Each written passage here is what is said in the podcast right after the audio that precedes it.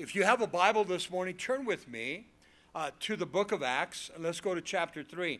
Uh, we're going to pick up our study in verse 11 and take it to the conclusion of verse 26. We began last week healing for the believer and for the non believer. And so this morning we want to look at part two. I always like to give a little bit of introduction of what we taught last week but I thought the scriptures would speak for themselves. So go back up to uh, Acts chapter 3, verse 8, and we'll take it to verse 10. It gives us the introduction. This is from the conclusion uh, of last week, and it leads into this morning's teaching. In verse 8, so he is speaking about the healed lame man, uh, leaping up, stood, and he walked, and he entered the temple with them. And this is Peter and John. Notice how elated he was in the healing. He was walking and he was leaping and he was praising God. Why? Uh, because from his birth he was lame and now he is healed. I think we would be rejoicing also.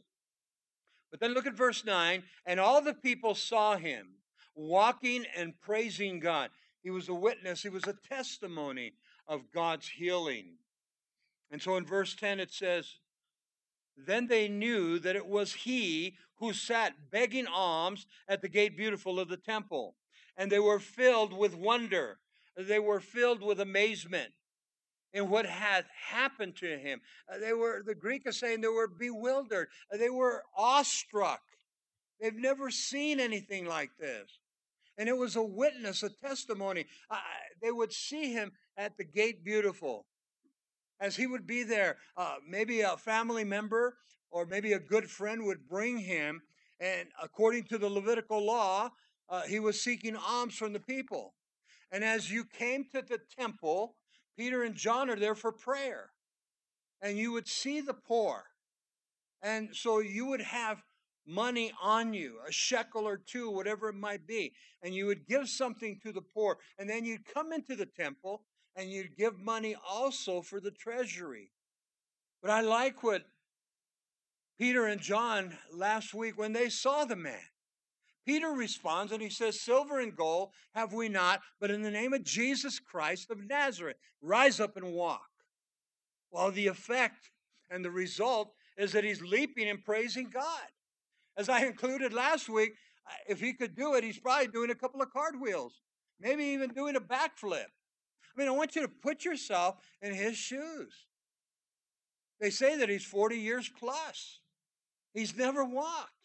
They know him, they saw him. And now he's leaping and praising God for what God had done. And so let's get into the second portion now. And this is part two. In verse 11, now as a lame man who was healed held on to Peter and John, all the people ran together uh, to them in the porch, which is called a Solomon's porch. Or it was also, some of your translation, a colonnade or a portico. It was the court area of Solomon. And so they were greatly amazed. And so it says here, they remember that they are in the temple of Jerusalem. They're in this Solomon's colonnade now. They're greatly amazed. And so I want you to remember that they're there for prayer. They didn't come for the, the sacrifice. They came to the ninth hour, which was about 3 p.m. They came for prayer, Peter and John. They did not go for anything else because Jesus is the complete sacrifice. Jesus is the complete high priest now. But they encountered this beggar this lame man at the entrance of the gate beautiful, this eastern gate that we spoke so much about last week. God used Peter and John to heal this man, this lame man. Now, listen to this the gratitude. He's holding uh, tightly, he's securely uh, to them in his gratefulness for his newfound healing. Notice how quickly the word had to spread. The people ran to the healed, uh, formerly lame man. He was with Peter and John at Solomon's porch. It's another area now. Josephus says Solomon's porch uh, is about the on the eastern side of the temple. But I want to show you this. Notice that the healed man held on to them. When Mary Magdalene saw the risen Christ, she held on to them. She did not want to let go. And it's the same with us when we finally come to saving grace. He heals us of our sins, He heals us of our iniquities. We should never want to let go. Lord, I'm going to follow you the rest of my life. And so the gratitude. All this man knows is Peter and John. But Peter has an audience now. There's a phenomena going on uh, in Jerusalem. Uh, this is reeling off of Pentecost. Peter's already preached. 3,000 souls have come uh, to saving grace. And now the healings. Jesus said, miracle signs and wonders will follow. But this man is an eyewitness to everybody that was there. They would see him day after day, week after week, year after year. And all of a sudden, he's leaping and praising God. So Peter's audience is there. In verse 12, so when Peter saw it, he responded to the people. Listen to the chiding. Uh, Men of Israel, why do you marvel at this? Why is this so strange to you? Or why look so intently at us? As though by our own power or our own godliness we had made this man to walk? So Peter takes the opportunity here uh, to hand uh, to hand out to the ministry here to speak about who it is. It's not Peter and John. And I think sometimes we give the glory uh, to the wrong person or the wrong persons, and, and sometimes unknowingly because the excitement is there. Peter is saying to them, Why do you marvel at this? To admire this work. In other words, it's a God thing. It's nothing about Peter and I, or John, that is, as if we did this. Take your eyes off of us. We are men just like you. We had nothing to do with this man's healing, not under our power, not under our godliness, but it's all about God. I think through the years that I've been in ministry, I know that God has used me. Some of you that have been part of this ministry for a number of years, and you know God can use you just as He can use anybody. But we've learned through the years that we don't take the glory. All the glory belongs to the Lord. We're just servants, we're just an instrument. We're just a tool, an avenue that God uses in somebody's life. I like when we've prayed for somebody here at the chapel, and maybe I've asked some of the guys to lay hands on them, anoint them with oil, and I'll just stand up here and we'll pray. And we're asking God for a healing. And it's next Sunday or two Sundays or, or even six months later. And that person comes up says, You know that day they prayed for me? God touched me. Finally, He healed me. We have to keep praying. And so, how many times did somebody pray for this man? Or did they were they comfortable just to give him alms? I mean, he was a fixture there at the gate beautiful. Did they just give him alms? And sometimes, listen to me, we have more to give. What is God going to do in this situation? And so Peter has an audience. Look at verse 13. The God of Abraham, Peter says, the God of Isaac, the God of Jacob, the God of our forefathers, glorified his servant Jesus, whom you delivered up and denied in the presence of Pilate. He's speaking to the Jews when he was determined to let him go. Again, Peter recalls it's not of us, but it's all about Jesus of Nazareth, the God of Abraham, the God of Isaac, the God of Jacob, the God of our forefathers, glorified his servant Jesus Christ. And then listen to Peter. He's got a hold of them now. And Peter opens up. When you, and he's looking at them, you men of Israel, delivered Jesus up to Rome, denying him in the presence of Pontius Pilate, the governor of Judea. Did you forget so quick that Pilate tried to free Jesus? But remember, they cried, Crucify him, crucify him, give us Barabbas. If you were with us through the Gospel of John, Pilate could see no error in Jesus. He wanted to rid himself of him. He tried to wash his hands. That was customary. His wife, Claudia, remember, she brought a note and she handed it to one of the leaders and they took it, one of the soldiers. Have nothing to do with this just man. He's done nothing wrong. Let him go. So Pilate tries. And he offered, uh, because it was customary during time of Passover, uh, to give a pardon to a criminal. And so I'm thinking that Pilate's mind, they're going to give up Jesus, they're going to take Barabbas, but it was the other way around. Crucify Jesus and give us Barabbas. Peter's telling him, Don't you remember what you've done? He's got their attention, folks. Look at verse 14. But you denied the Holy One, and you denied the Just One, and asked for a murderer to be granted to you. He's speaking about Barabbas. You men of Israel, you people of Israel, you denied. Listen to the word denial. You rejected the Holy One, which is the Messiah of Israel, who is just. Listen to the word just. He is innocent and yet you put him on the cross. He knew no sin, speaking of Jesus of Nazareth. He did no crime, speaking of Jesus of Nazareth. And yet you cried, Release to us a murderer, a robber, a thief, the man called Barabbas. Remember that Pentecost has already taken place.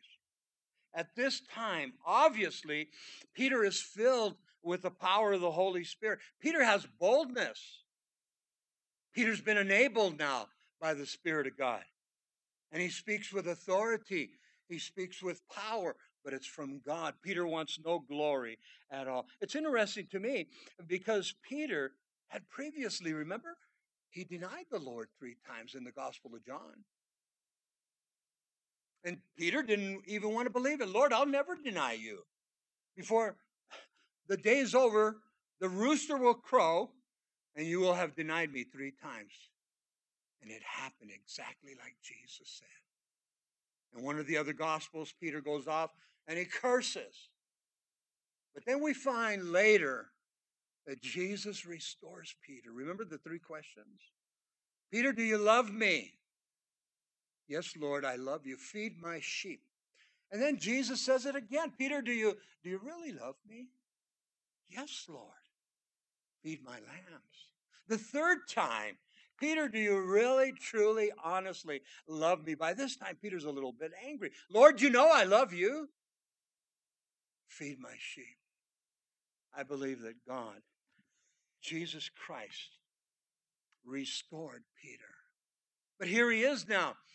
It's after Pentecost. The power of the Holy Spirit has gotten a hold of him. And I hope and pray your testimony is so alive that you're able to share with others. Well, Pastor Bob, I can't share like you. I'm not asking you to share like me or, or anybody else, but share what God has given you. If you've come to saving grace, listen, and you don't know all the scriptures, use your testimony.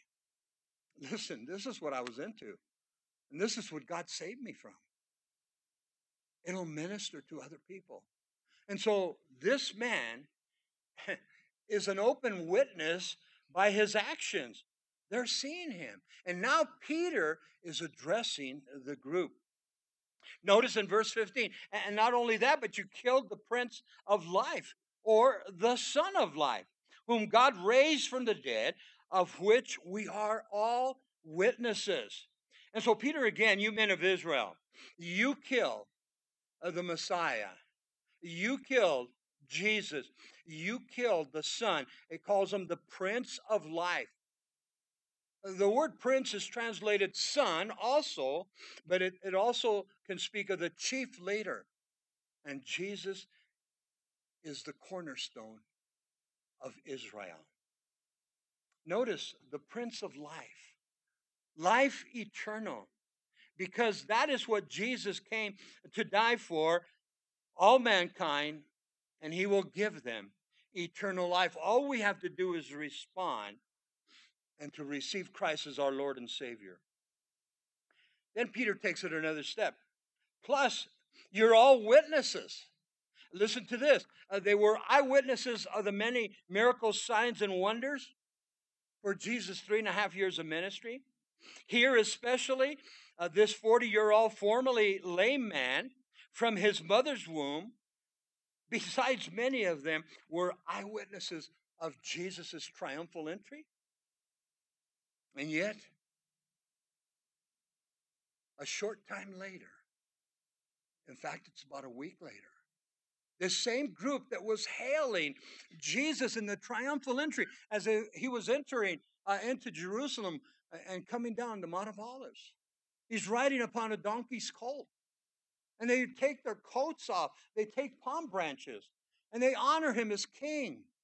And they cry out Psalm 118 Hosanna, Hosanna, a son of David, saved now. This same group, less than a week later, crucify him, crucify him. And yet now, they've seen the witness of this man.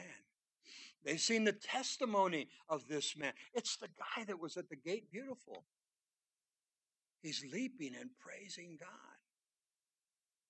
Oh, the hearts are being stirred here. Look at verse 16. And his name, uh, through faith in his name, has made this man strong or solid or firm or complete in his healing, whom you see and you know. Listen to what Peter's saying. Yes, the faith which comes through him has given him this perfect soundness and presence of all of you. Who did the healing? Let's get back to that. God, obviously. How did the healing come forth? In the name of Jesus Christ of Nazareth. How did this man receive it? By faith in Christ. By faith in his name. There is healing in the name of Jesus Christ. When I pray for somebody, when you pray for somebody, you don't pray in your name. God forbid. I heal you. No, you don't. Christ. You're the instrument. You're the tool. I hope and pray that when you pray, you always pray in Jesus' name. I want you to turn with me to the Gospel of John. Leave a marker there. John chapter 14, look at verses 12 through 14. Jesus teaches now on answered prayer. Very important here. And so, John 14, look at verse 12. Most assuredly, I say to you, he who believes in me, the works that I do, he will do also. And this is heavy. And greater works than these he will do, because I go to my Father. Oh, look at the opportunities of ministry the last 2,000 years. Look at the ministry uh, of Billy Graham. Uh, look at the ministry of Luis Palau. Look at the ministry of men of old. Look what Spurgeon has done. Oh, so much. What about Moody? And God use these people. Greater works uh, you're going to do. And sometimes we neglect to see that. After Jesus rose from the dead, the Holy Spirit falls. He promised that miracle signs and wonder uh, would follow, healings will follow. And this is what's happened to this man. Look at verse 13 now, still in John chapter 14. And whatever you ask in my name, here's the key. When you pray, whatever you ask in my name, that I will do, that the Father may be glorified in the Son. How do we pray? In the name of Jesus of Nazareth. Very important here. I like what he says whatever you ask in my name, that will I do. we have to use wisdom because notice the next verse if you ask anything in my name, I will do it. But we have to include according to his will. You see, God knows what is best for me, God knows what is best for you. Uh, let's be honest. If everything I prayed for, and I've been a believer for many years, and some of you likewise, if everything I believed or, or everything I prayed for, I believed I was going to get it. If I did, you wouldn't be here today because you would turn God into a genie. Oh, you would be, you, you say, Well, I can't ask for money anymore. I have too much. You would just rub that lamp constantly. But when I pray in Jesus' name, Lord, what is it in your will? What do you want from me? What do you want to give me, Lord? I'll take what you have. Lord, your will be done, not my will be done. Go back to Matthew 26 when you get home. Jesus is getting ready to go to the cross, and he knows that he's going to die a hideous death. And he goes to the Father. Take this cup away, this cup of death, this cup of the cross. But let not my will be done, but let your will be done. Jesus prayed that uh, three times. So, whatever you ask in my name, I'm going to do it. If you ask anything in my name, I'm going to do it according to his will. Uh, look at the bottom of verse 16, back in our text now. Faith that comes through Christ, given to this formerly lame man, what else? He received perfect, complete soundness. Listen to the translation whole physical healing. It was visual before all of you. There's no denying it. Is it him? I'm not sure. He sat at the gate beautiful. He begged for alms. I gave him money. You gave him money. Is it him? He's leaping and praising God. They never saw him walk. They always saw him uh, uh sitting on that mat. But now he's healed. God has touched him. and to show his gratitude, he's not letting go of Peter and John.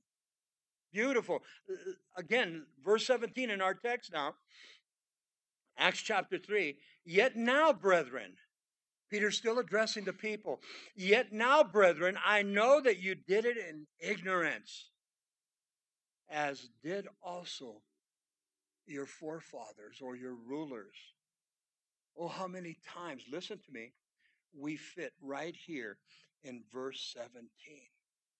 The things that I've done through the years in ignorance, the things that I did before salvation in ignorance, the things that you did in ignorance.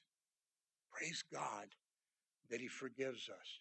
Praise God that He forgives us. Here in verse 17, Peter, looking at the people they're in Solomon's court, I, I know you did it in ignorance. You did it unknowingly. Why? Because you lacked the knowledge of the Word of God, as did your uh, rulers or your teachers. And I'm going to include here your pastors, your priests, your rabbis, because we all have the responsibility. They put Jesus on the cross. And Peter's going to bring that forth. Peter knew that he put Jesus on the cross. And in all reality, each one of us, we put Jesus on the cross. Our sins put him on the cross. Be careful with those that uh, label the Jews, you're the Jesus killer. Listen, we all put Jesus on the cross. We all put him on the cross. But Jesus forgives. Please never forget this verse in Luke chapter 23, verse 34, Jesus, arms stretched out at the cross, he's getting ready to give up the ghost. And he looks up into the heavens and he says, Father, uh, forgive them, for they know not what they do. Right there, my sins were being forgiven. Right there, your sins were being forgiven. But it took complete circle. 2,000 years later, when we finally come uh, to the risen Christ. And so this is what Peter's addressing them. And I have to say this if Jesus can forgive me, if Jesus can forgive you, if he can forgive those that put him on the cross, the, the Romans at the time, can't we forgive others? We're all creatures of habit. Sometimes it's hard for us uh, to forgive. And sometimes you can respond. Pastor Bob, you don't know what they've done to me. And I have to respond to you. Did they put you on the cross? Did they put nails through your hands and feet? Well, no. Did they put a crown of thorns on you and then smash it down and your capillaries exploded, blood everywhere? No. Did they take a, a, a cat of nine tails, a whip, embedded in the end was, you know, stone and, and metal, and they ripped your back 39 stripes? Did they do that to you? No. Then if Jesus can forgive, can't we forgive? And you know, there's a lot of people in the world today, and they're physically ill because they can't forgive. And sometimes they can't forgive themselves. Our body, the chemicals in our body, are built in such a way, and, and we churn them, and we get angry. And I'm not going to forgive her. I'm not going to forgive him. And all you have to do, Lord, help me uh, to forgive them. Jesus, knowing very well what they all done to him, Father, forgive them, for they know not what they do. Look at verse 18 now in our text. But those things which God foretold by the mouth of all his prophets, that the Christ would suffer, the Christos, the Messiah, the anointed one, would suffer, he has thus fulfilled. Again, Peter has an audience, and they're Jews, and he, he he's giving it to them scripturally. I'm always amazed at Peter. A simple fisherman, a Galilean, uh, they were the, the weakest speech in Israel, the unlearned people. And yet Peter quotes verbatim scripture. Notice that he says, God foretold by the mouth of his prophets. I'm just going to give you four. In Psalm 22, it's one of the key Psalms speaking clearly of the suffering Savior. King David writes this. In Isaiah chapter 53, we're all accustomed to this. It speaks clearly of the suffering Messiah. Let me give you two more. Isaiah chapter 53, or 43 now, 53, and then Isaiah 43 speaks clearly of the suffering servant. That is the Lord. The suffering servant of the Lord. In Genesis chapter 3, man has fallen from grace. The serpent has enticed Eve. She ate the forbidden fruit, and then she gave to Adam. And they were walking in the cool of the garden. They were naked, and all of a sudden they're hiding. God knows it. He says, Why are you hiding? The serpent made me to partake. And then Adam, the woman that you gave me. In Genesis 3:15, I love it, was already the scripture that God had prepared for us. For the last 2,000 years, listen, man fell in Genesis 3. The serpent would bruise the head of Eve, Eve's family, the seed of Eve. And so I want you to think of the suffering Savior that Jesus would come from the seed of Judah. It, it, all follows the line when you think of it. Let's go back to our text, look at verse 19. And so Peter now, he brings a full circle. He has their attention. What does he say? Repent, therefore, and be converted, uh, that your sins may be blotted out so that that times of refreshing may come from the presence of the Lord. Repent. I, I love Peter because he, he has that word in his vocabulary repentance. Paul the Apostle, repentance. Jesus spoke of repentance. When you preach the gospel, you have to include repentance. Repentance of your sins means a change of mind, change of heart, and a change of direction. And turn to God now. Back in John chapter 3, Jesus told Nicodemus because he came to him by night, What must a man do to enter the kingdom of God? Remember the slight rebuke? Jesus says, Nicodemus, you're a ruler of the Jews. You should know these things. But then finally, in John 3, verse 3, and John 3, verse 7, Jesus said to Nicodemus, You must be born again. You must be born again. so that your sins may be wiped away, made white as snow, uh, blotted out means to have a clean slate. The psalmist says that God takes our sins and throws them into the sea. He throws them in as far as east and west. You know, in all reality, you come to the Lord, you're praying, and you say, Lord, please forgive me of that sin that I did back in 1970, 1980, 1990, whatever it might be, and it's already under the blood. If you've come to saving grace, it's a done deal. In a sense, God's forgotten it, but it's still there, but He's not going to bring it up. We are saved by grace through faith, not of works, lest a man should boast. Uh, when you think of the Lord, when you think of His beautiful love, unconditional love, the Bible says that while we were yet sinners, He died for us. Listen to the words here in verse 19 times of refreshing, times of recovery. I like to use the book of Esther in chapter 4, verse 14. Mordecai says to her, Esther was put on this world, on this earth, for such a time as this. God used Esther to save the Jews at this time. God had an appointed time for you. God had an appointed time uh, for me. There was an appointed time for this lame man. After 40 years, lame from his mother's womb. Silver and gold I don't have, but in the name of Jesus Christ of Nazareth, rise up and walk. What a beautiful picture.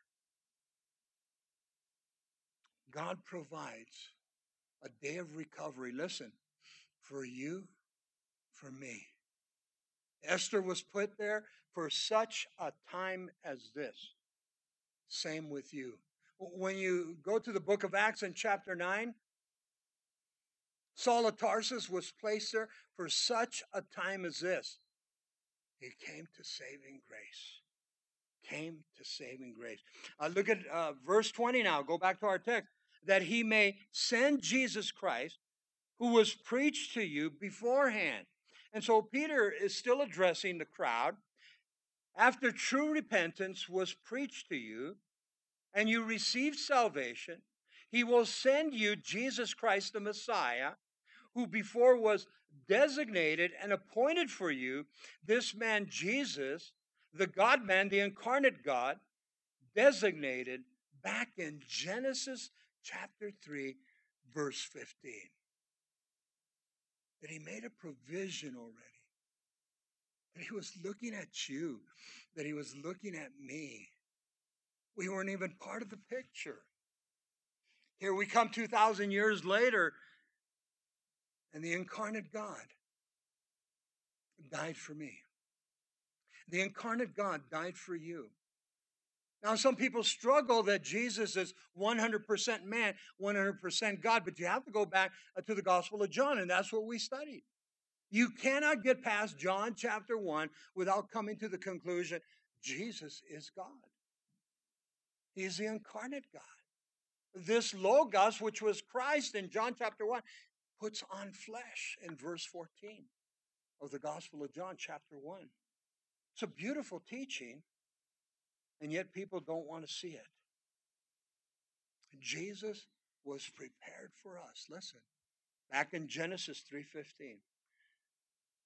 Listen to verse 21 now.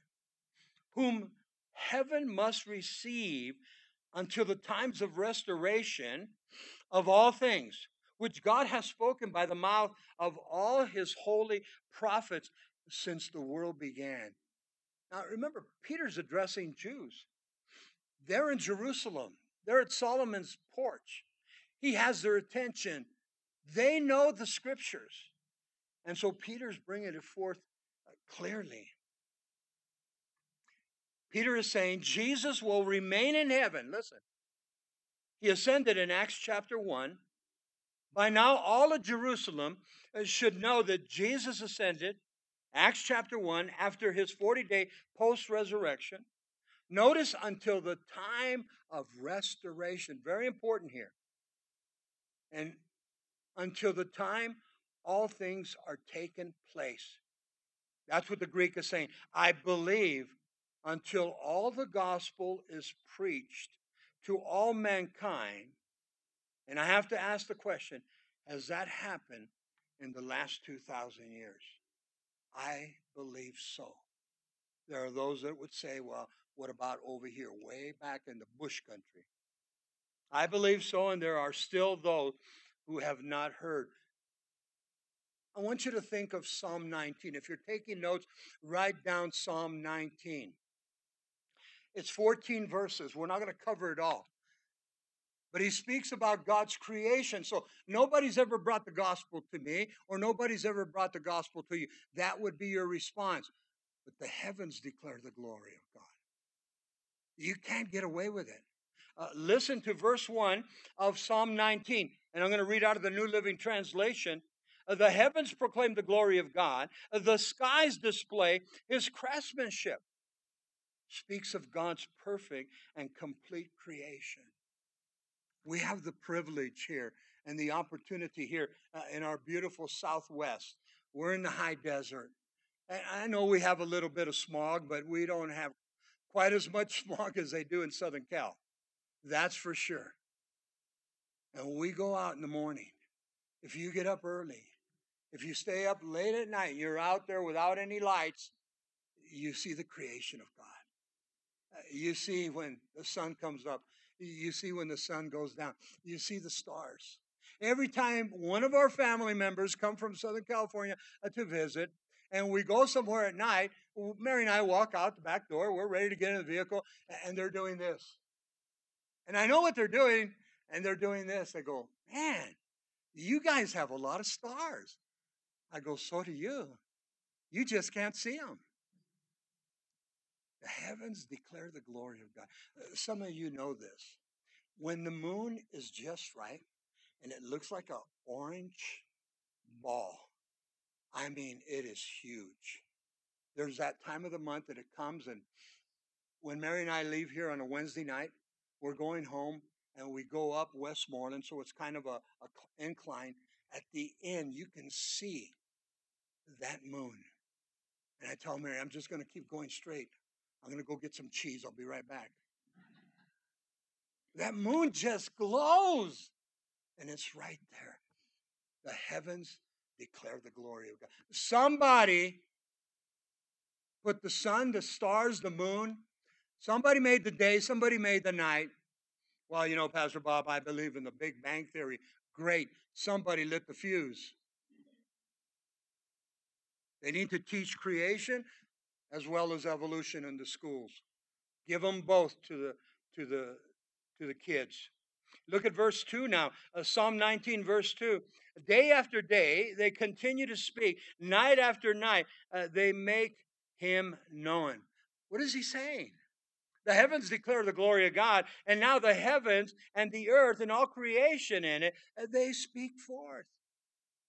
So you got the, the little pygmy out in the bush, and the gospel's never reached him, and maybe the gospel will never reach him, but he comes out, and there's a stream there. He fishes. He sees the, the tides. He sees the change of weathers. He sees the night and the day. He sees the stars and the moon. He sees the sun. He has to think of a creator. And so the heavens declare uh, the glory of God. Back to our text now. Look at the bottom of verse 21. Peter says, which all the prophets spoke. He's talking to Jews that knew the Old Testament passages. What is the biggest need to be restored? Israel. Israel is a thermometer. Israel is everything. Israel, all we have to do is keep our eye on Israel. I'm looking forward to Daniel. He's going to come and share with us. I've fallen in love with Israel 35 years ago, and I still have a greater love now. They're God's people, they're God's land.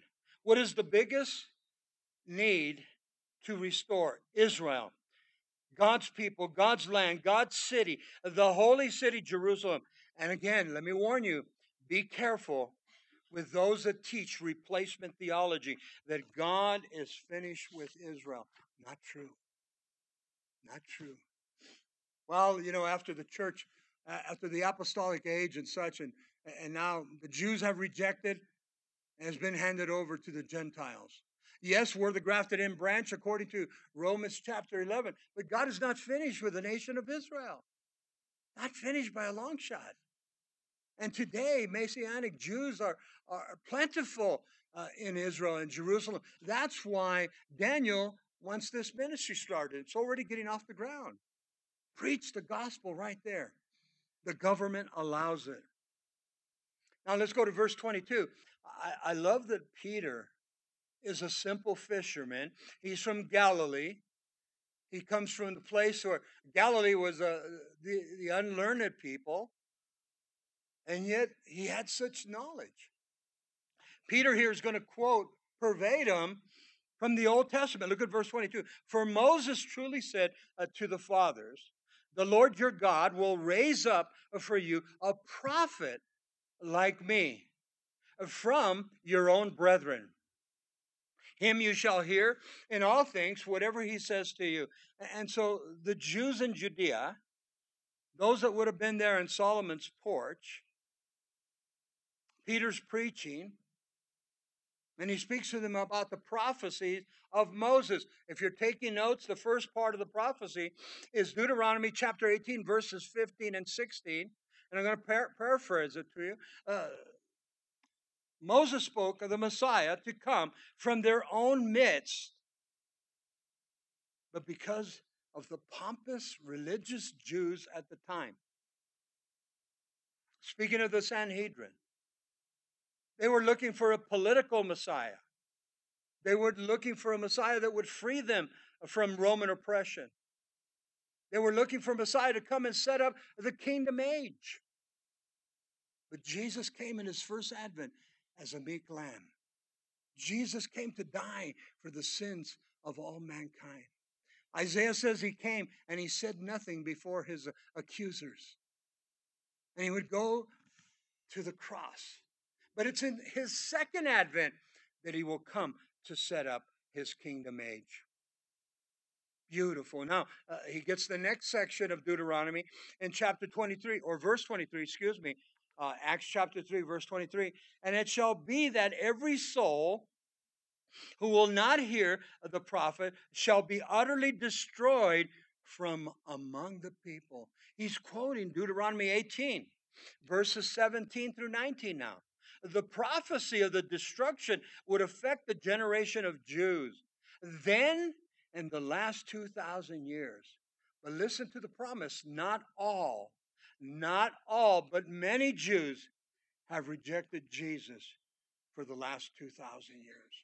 The judgment that was getting ready to happen there in 70 AD, just a, uh, about 30 years, maybe less, 70 AD, the destruction of Jerusalem by Titus and the Roman army, they would be scattered, listen, to the four corners of the earth.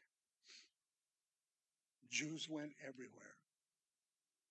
And it wasn't until the Zionist movement, which was at the conclusion of the 1800s and the beginning of the 1900s, that the Jews began to trickle back in to Israel, especially to Jerusalem. And it says historically, they bought back Israel. May 14th, 1948, Israel becomes a nation unheard of. And according to Ezekiel's prophecy, she has blossomed. God is not finished with the nation of Israel by any long shot. And here, Peter, you should have read Deuteronomy. Moses prophesied. Look at verse 24 now of our text. Yes, and all the prophets from Samuel and those who follow, as many as have spoken, have also foretold of these days. I like that. Again, remember, Peter has their attention, and Peter says, Read your Old Testament, all the prophets, and here's the category from Samuel to Malachi. They spoke of this day. They spoke of this day. What's the hardship? What's the problem? Satan has put blinders, and, and yet there's a revival going on inside of Israel. There's Messianic Jews, and this is what Daniel's part of, and others. It's not over, church. The seven years of tribulation, I believe, is to woo back the nation of Israel uh, to God. I believe there'll be a tremendous revival during the time of the seven years uh, of tribulation. From Samuel to Malachi, the prophets have spoken. Uh, look at verse 25. You are sons of the prophets and of the covenant which God made with our forefathers, saying to Abraham, And in your seed all the families of the earth shall be blessed. Write this down Genesis chapter 22, verse 18. Through your offspring, through your seed, all families would be blessed. How? Through Messiah. Through Messiah, the anointed one. Uh, listen to this portion in the New Testament. In Galatians chapter 3, verses 16 and 17, Abraham and his seed were the promises made. The seed from Abraham, listen, up to Jesus Christ. So you see Abraham, Isaac, Jacob, and it just follows suit. Finally getting to Jesse, and then David, and then Solomon. And the blessings would come. Messiah. Again, it was prepared back in Genesis 3:15. He has an audience. They're listening. They cannot deny it. This lame man is a witness, is a testimony and they're listening. The conclusion this morning, verse 26 to you first. He's speaking to the Jews. To you first, God, having raised up his servant, uh, Jesus, sent him to bless you in turning away every one of you from your iniquities, your sin nature.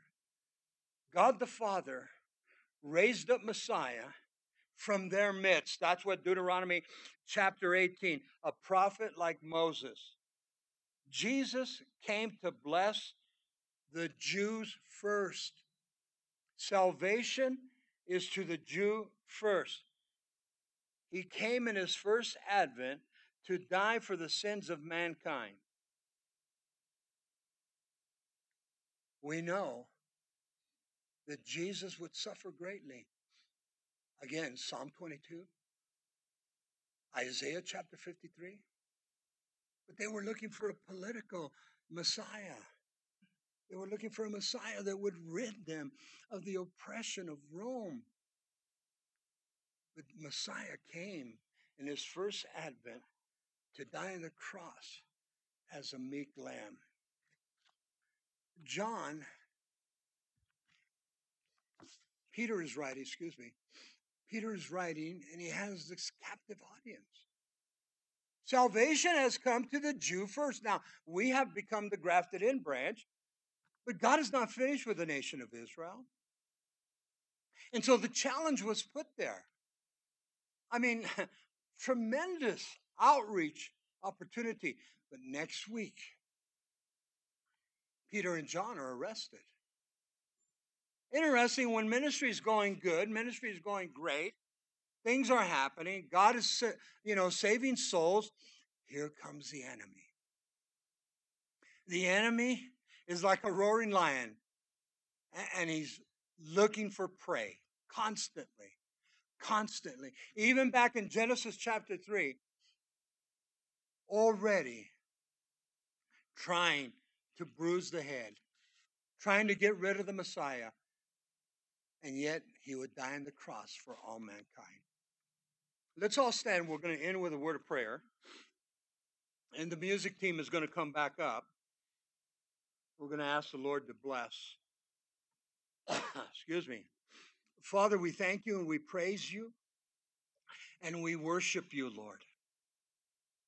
Father, as a witness, as the testimony went out there in, in Solomon's court, so many that were there, following this healing of this man. But now Peter used it, the opportunity to minister to them. He shared scripture with them. Salvation is to the Jew first, anytime. But also, salvation has been given to the Gentiles. And so, this morning, with every eye closed, every head bowed, maybe the Lord has spoken to you and you still have not come uh, to saving grace. That's, that's my ministry. That's what God's called me to do. And so, right there in the comfort of your own seat, with every eye closed, if that's you this morning, you'd like to receive Christ as your Lord and Savior, raise your hand. I'll say a simple prayer of faith with you. Anybody here this morning would like to come to saving grace? There's no pressure, but it's between you and God. Then, if we've all come to saving grace, uh, maybe there's some here that need to rededicate that life. Maybe you've meandered. Maybe you've gone astray. And so you need to come to the cross again. You need to just confess your sin. He's faithful, He's just to forgive you. Don't let the enemy rip you off.